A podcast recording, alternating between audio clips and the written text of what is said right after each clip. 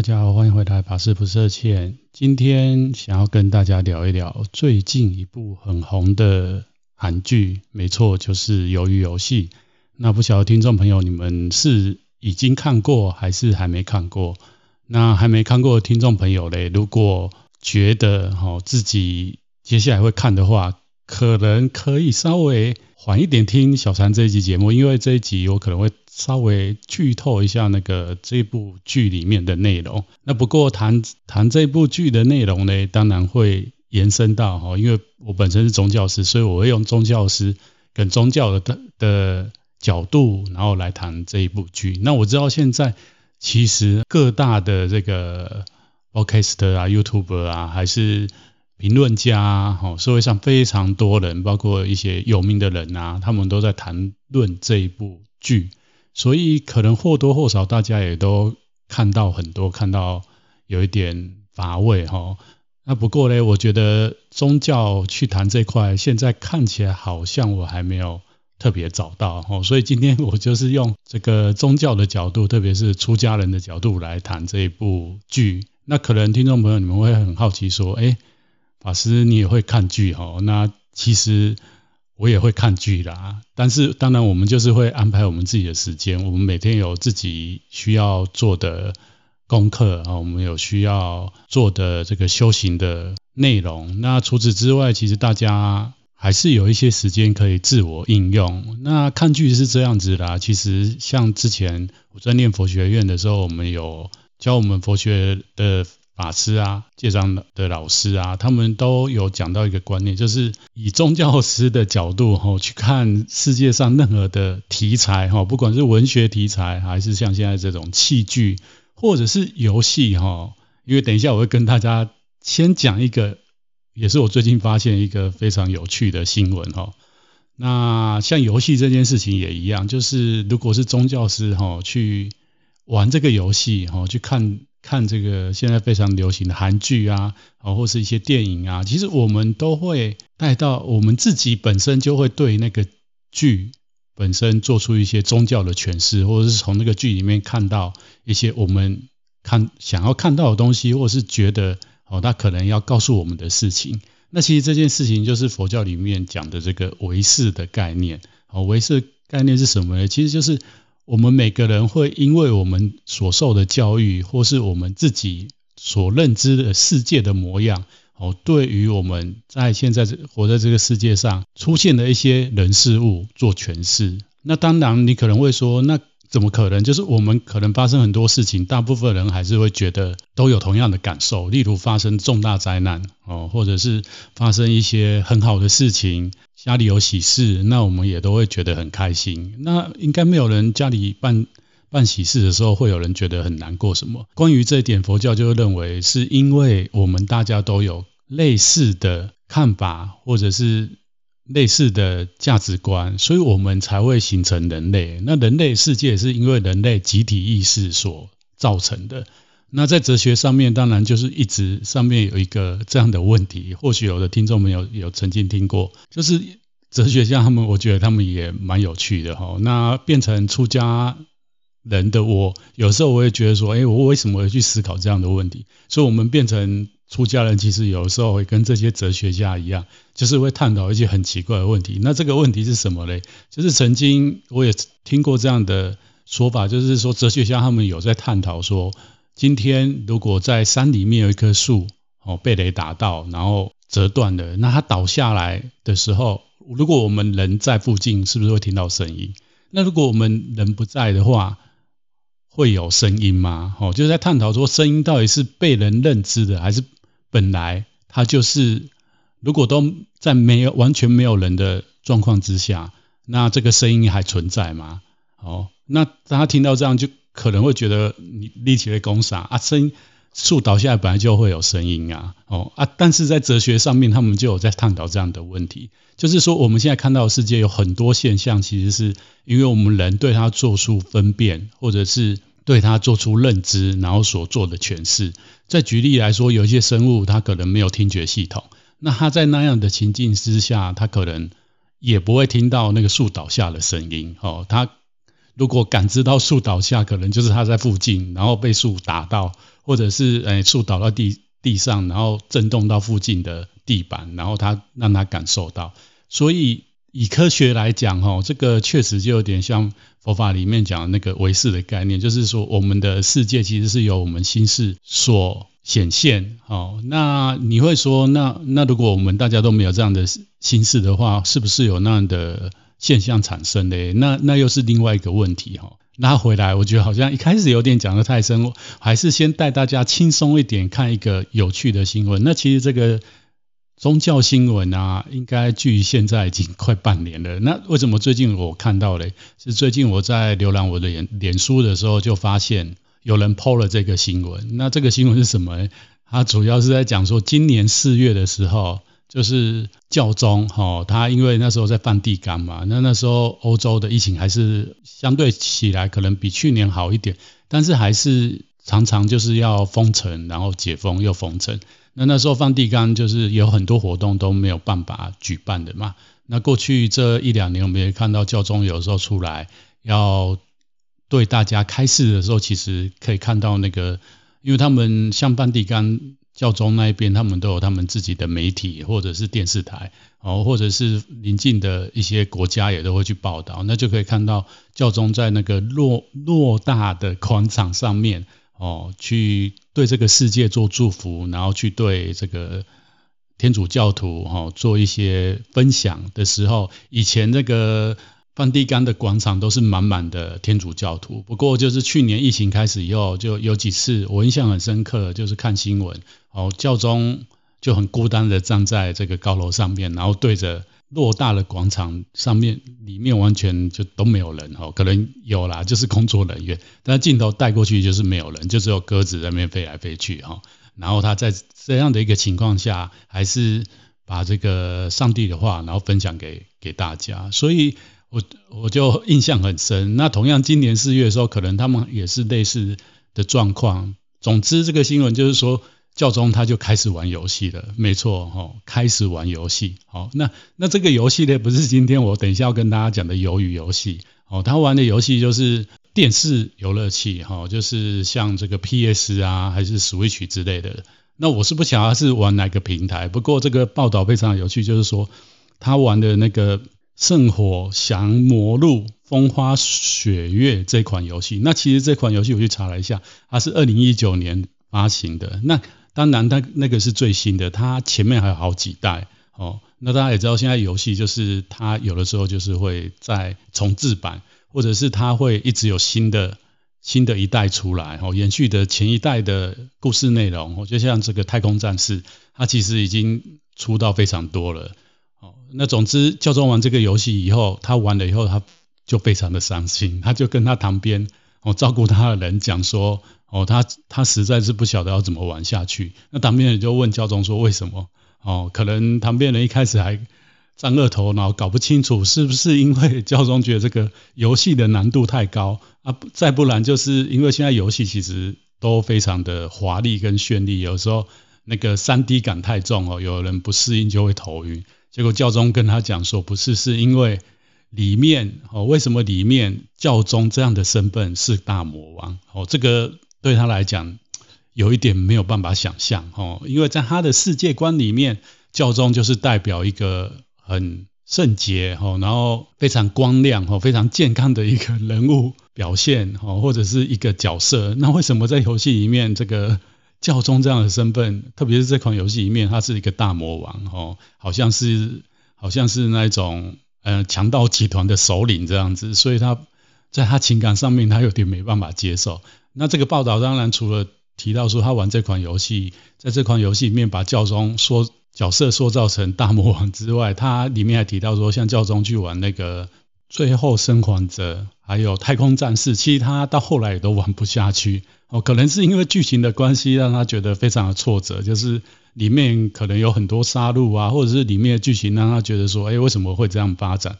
总之，那个那个报道没有特别去写到，那主要是讲说他在玩这个风花雪月的时候，对于这个游戏里面设定的人物，哦，他感到非常的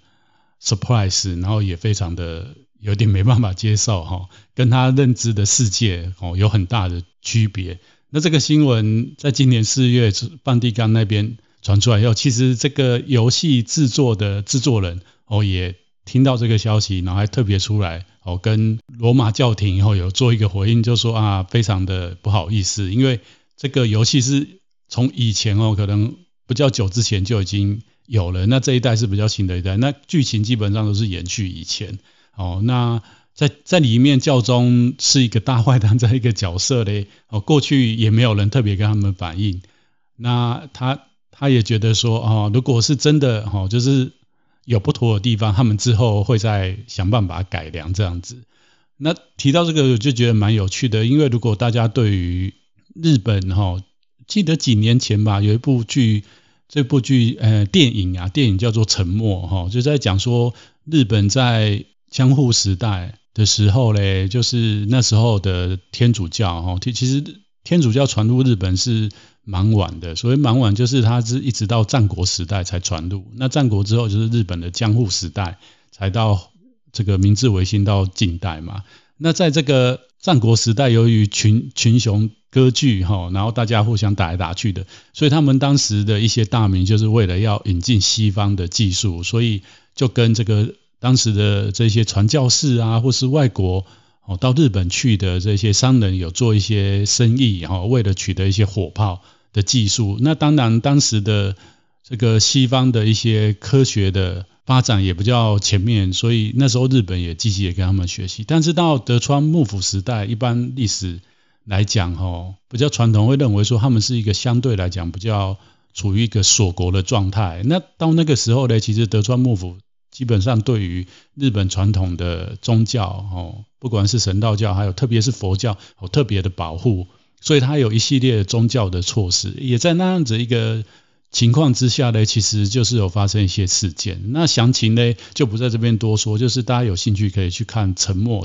这这一个电影。那它其实是依据这个日本的一位作家所。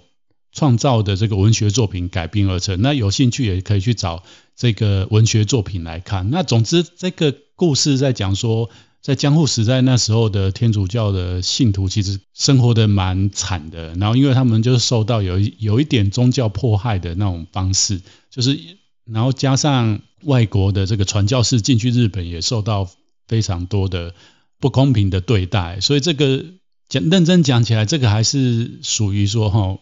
每一个地区，它对于不同的宗教或对于不同文化，它的接受度还有一些历史因缘在里面。所以或许是因为这样，像到现在为止，我之前看的一些资讯啊，就是像现在日本基本上是一个民主的国家，那宗教也是相对来讲是相对自由的。不过呢，他们对于基督教或天主教的信教的人的。比例啊，就是在日本总人口数来讲还是很低哦。那很低有多低嘞？可能我记得没错，应该只有十几趴吧哦，连两成都不到的人。那大部分的人还是属于这个神道教跟佛教融合的这样子的一个宗教信仰。那不过今天日本人，你去问他，他们大部分都跟你讲，他们没有宗教信仰。不过他们有很多的节庆或者是。人的一生当中要做很多事情哦，都跟宗教会牵扯上关系嘛。像是这个远的不说，近的来讲，就是生命结束的时候，这个葬礼，日本人用佛教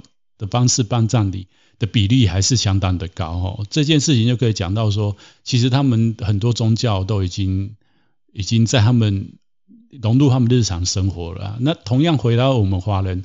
的社会，不管今天是中国哈还是。香港还是新加坡，哦，华人为主体的社会，其实基本上我们有很多的习惯，也是过去我们的儒家，哦，受儒家、道家或者是这个佛教影响很深，哦，那这部分有机会的话，可以跟大家做多一点的交流，哦，那所以呢，日本的这个导演他在做这个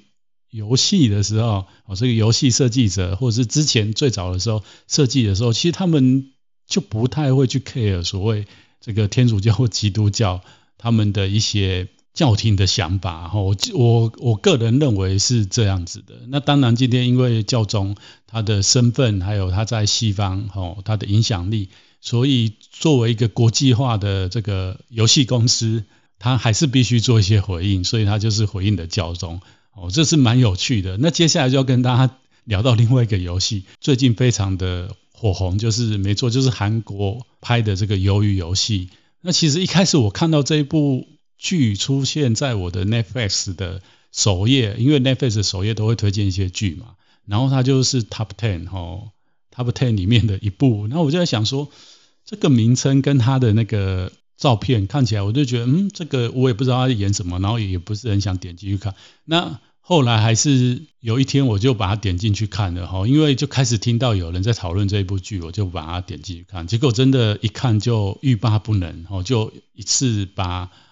九集全部看完哦，所谓一次当然不是一天呐，就是没有看其他剧，然后在一两个礼拜之内把这九集看完。那开始看的时候，当然前一两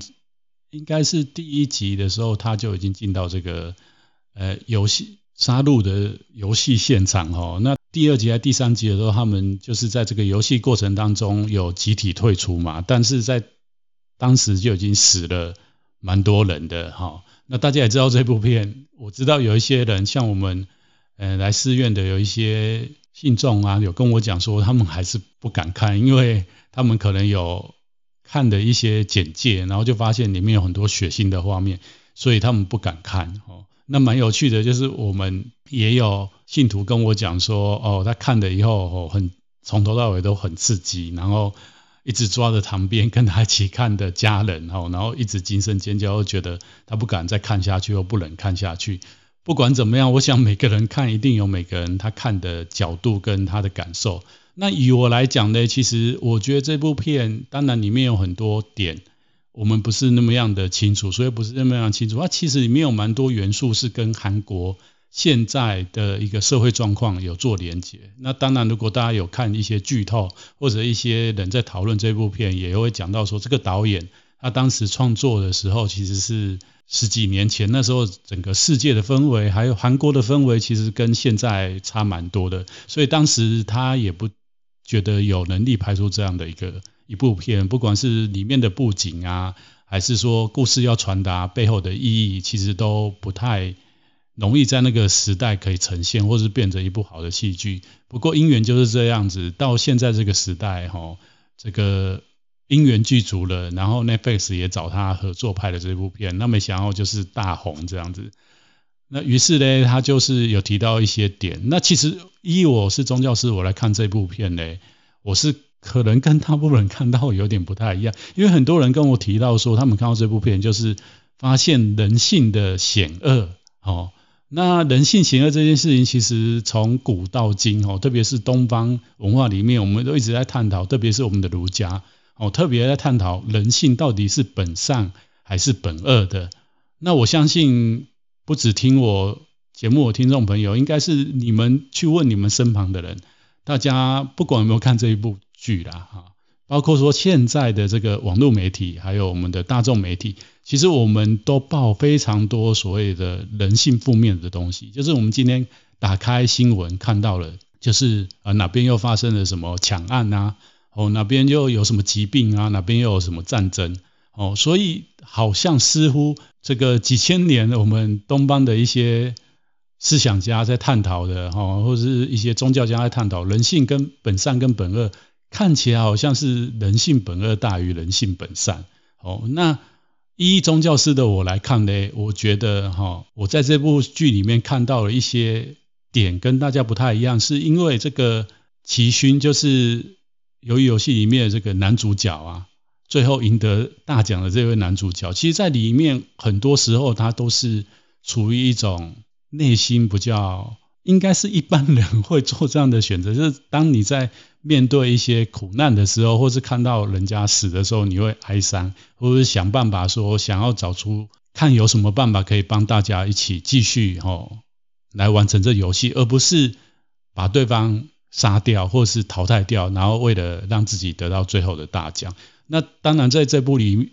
剧里面就有很多角色啊，其实那些角色可能或多或少就会展现这一面。那齐勋呢，在里面其实你从头看到尾，你都会看到哦。当然，除了最后一集之外，就是他必须跟他儿时的伙伴厮杀，得到最后的大奖之外，再来就是在他们进入这个游戏之前，其实因为他这个儿时儿时的伙伴哦，一路以来都做了一些事情，就是为了让他活到最后，然后逼不得已做出的选择。那主角他一路看在眼里，也都没有戳破他，一直到最后，就是这个主角的儿时伙伴把哦另外一个女孩子杀掉了之后，才让他觉得说。今天要跟他拼个你死我活，但是到最后他还是没有办法去做这个把他儿时伙伴杀掉这件事情。哦，所以我是在里面看到说，其实人性应该是这样子才对。那无独有偶，刚好最近也是前阵子啊，应该也是快一个月之前，就是我我也有看到蛮多人在推荐这一本书。然后我平时如果有出去，也会去书局兜一兜啊，走一走，就看到。罗格布雷格曼哦，这位作者写的《Humankind》就是这个书名叫《Humankind》，那我们华语就把它翻成“人慈”哈，人类的人，然后慈悲的慈。那它里面其实就是在讲说，其实我们看了很多文学作品哦，然后知道很多这个所谓这个近代以来的这个心理学做的一些心理的实验，包括我们我们在二战的时候，其实有发生过像这个。种族灭绝这样的事情，哦，有一些政治家，哦，或者是一些心理学家，还是很多学科的人在研究人，哦，人的本质到底是什么？其实大部分会得到结论，他们的结论都会导出本恶这件事情。那其实这个作家他就是抽丝剥茧，找了很多证据，哦，然后就发现说，其实这些实验也好，或者这些故事的背后，都是有人为操作的痕迹。哦，所谓是人为操作痕迹，就是像说，大家知道一个非常有名的心理学实验，就是史丹佛大学的那个地下实验。那他那个实验主要就是讲说，他就是找一些人，哦，然后把它分成两组人，一组人是囚犯，然后一组人是看守他们的。然后就是这个，其实他书里面有讲说，当时这些心理学的老师也好，或者是里面有一些学生其实是被安插的，那他就是要在里面制造一些混乱，就是这些看守的人哦会做出一些行为，让这个囚犯哦受到各种各样的糟蹋跟虐待哦。那其实后来英国有一个电视台，他就是做了同样的实验，结果他发现非常的无趣，就是到后来那些囚犯会互相分享他们得到的食物，然后一起唱歌，变成很好的麻吉。然后那一些看守他们的那一些典狱官啊，其实也不会像这个实验里面做出一些哦糟蹋囚犯，或者是辱骂他们，或是虐待他们的事情。哦，然后最后这个电视节目的导演哦，这些工作人员会觉得很无趣，这样的内容根本没有人要看。那一样的，里面这部仁慈的这个书里面也是有提到说，有一个非常有名的文学作品叫《苍蝇王》，里面其实他也是在讲说，哎，有一个。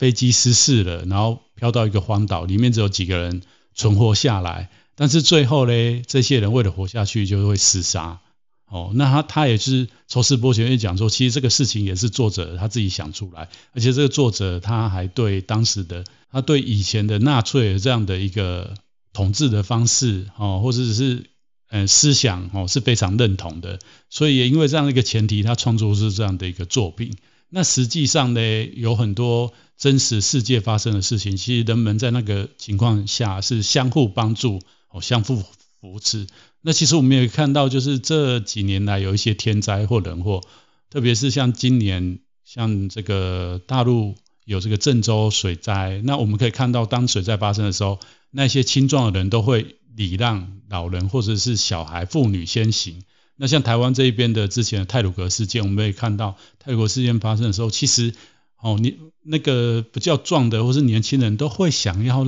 先帮助哦这些妇孺先走，而不是像我们看到很多电影或是文学作品哦，当发生那件事情会会怎么样？哦，就是发生人踩人，或者是哦我要先活下去，我才不管其他人哦。所以其实真实的世界应该不是像这些戏剧讲的，或者是或许有那样的人，那但是那样真的是非常非常少数的。所以这部书它就是希望哦，大家不要再被这些戏剧内容、文学内容哦给诱导也好，或者是给洗脑了也好哦，因为其实他他也讲，我们每个人都有善的那一部分，而且在大部分的情况之下，那个善的部分其实会彰显。那以宗教师的我哦，前面罗洛扎跟大家讲那么多，其实我要铺陈的是。以我来说，哈，我觉得根本的问题不是人性本善跟人性本恶，哦，以大乘佛法来讲，我们强调是所谓众生皆有佛性。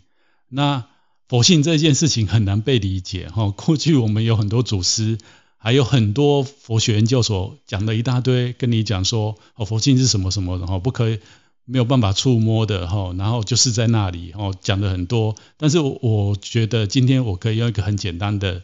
呃，example 来跟大家做分享。我所谓人都有佛性，就是指的，就是说，不管是善跟恶，这个都是依着当时情况发生的时候，在不同的条件因缘跟时空之下，我们对他做出的判断。但是呢，就算那个人是恶人，哦，就是他心中有恶的部分，但是他可能在那个情况之下，他会做出善的部分。那善的人也一样，善的人可能在那个情况之下，他做他觉得他做出的是善的行为，但是那个善的行为可能会导致恶的结果，是为什么呢？因为里面就是我们说的佛教讲的是缘起观，有很多因缘是我们没有办法去控制跟掌握的，所以呢，在这样的一个前提条件之下，所谓佛性就是在那样的情境上，我们每个人都有佛性。那这个佛性里面，当然就是有包括我们每个人自己的善跟恶的部分。那善跟恶的部分，你要做怎么样的选择跟什么样的抉择，就会依据哦，你这一生也好，或是过去生，你跟这一群人所结的缘，然后你做出选择。就像我说，你可能会选择，然后你觉得相对善比较多的部分，那那个善比较多的部分呢，最后为什么会变成恶的结果？很有可能就是你过去跟他们结的缘不是很好。那你虽然是想要这样子展现，但是最后还是人家还是不觉得你做的决定比较好，或是你做做的决定哦，可能人家就觉得还可以做得更好。那同样的哦，你可能做出一个不是很好的决定，那最后反而会让大部分人得到利益，这也不一定哦。所以呢，这个佛性应该是有包含善跟恶的部分。那另外呢，其实我前面。跟大家分享，就是说这个善跟恶，真的就是依依着我们自己在不同情境之下，哈，我们自己很主观的认为，哦，举例来说，以前可能是对的事情，搬到现在这个时代就不适用了。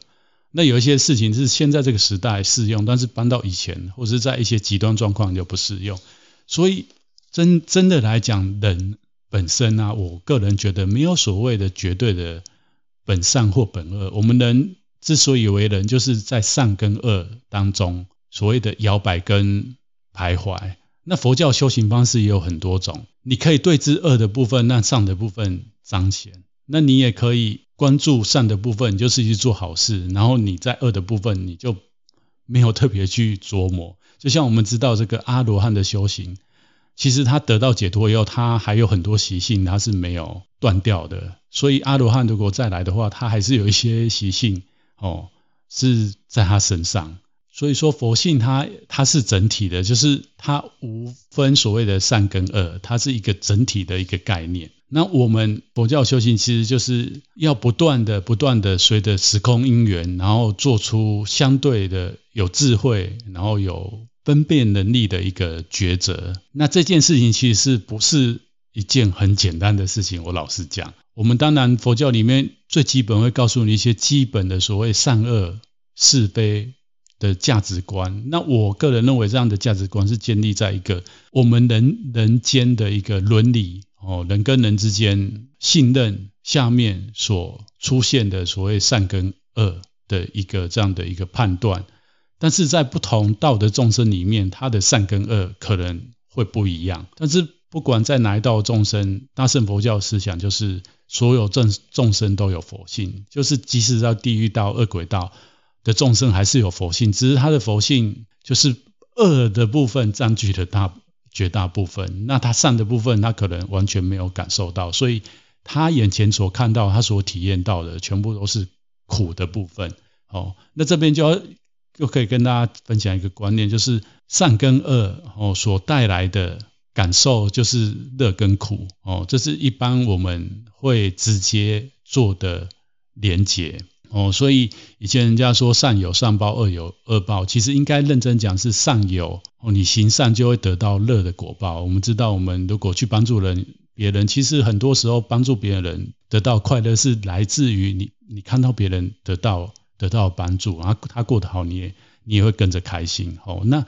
恶的话，其实相对来讲就是得到的是苦报。哦，就是我们行恶，其实我们得到的不是不是恶哦，哦，得到的是苦。哦，所以我们人在很多情况之下，其实真的哦会有所谓的恶的心所跟善的心所，这个是我们每一个人都有的。哦，就在唯识里面讲，我们每个人都有不好的心跟好的心。哦，那没有人有绝对的全部都是好的心，也没有人有绝对全部都是不好的心。但是就是端看我们在不同情境之下，我们怎么利用这个心，然后来对事情做出反应。哦，那当然我们佛教是希望我们能做出有智慧的反应，然后恰如其分、应机应时的回应。那这个时候呢，善跟恶就没有一个绝对、绝对、绝对的标准。就像我前面讲的，它真的会随着时空因缘，大家的认知不同而有不同的诠释。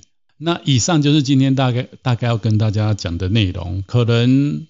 有一点困难，不过没有关系，因为这个节目可以重复听，重复听。那大家可以在重复听当中哈，不断的去熏习也好，或者去思考一些问题。那一样就是我这个节目，因为在 FB 上面有粉丝页嘛，所以如果大家真的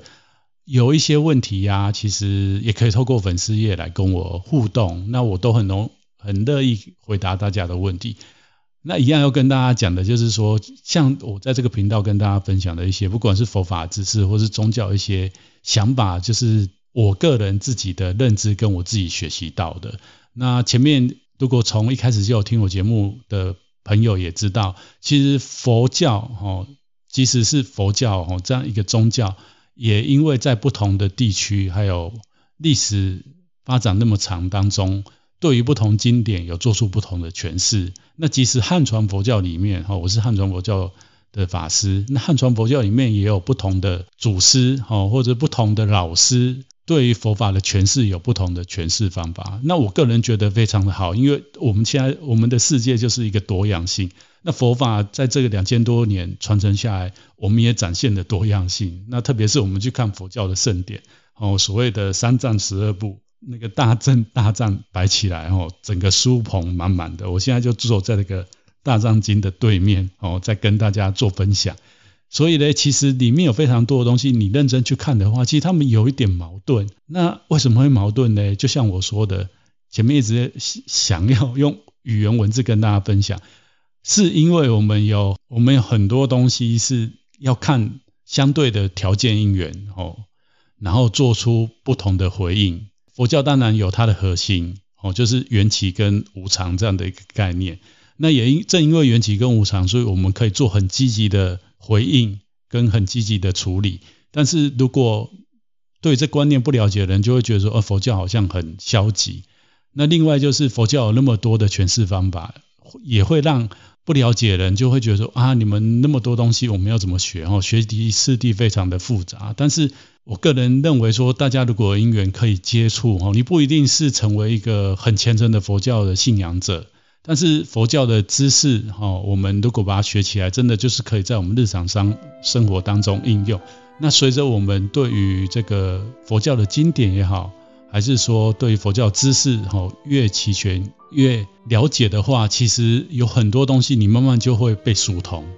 哦，就像我一开始看有一些经典，我会觉得，哎，这部经怎么跟这部经讲的不一样？这个法师怎么跟那个法师讲的也不一样？但是后来我慢慢了解，说，哎，其实不是说 A 法师跟 B 法师不合，或是他们对佛法不够了解，而是他们可能讲的对象或者要解决的问题是不一样的，所以他们就是用对方可以得到利益的方式讲给他们听，或者是解释给他们听。所以大家真的就是也不用担心哦，就是我们可以多接触，然后也可以多交流。好了，今天啰啰喳喳说那么多，那今天的节目就到这里，谢谢大家的收听，那么我们就下一次见喽。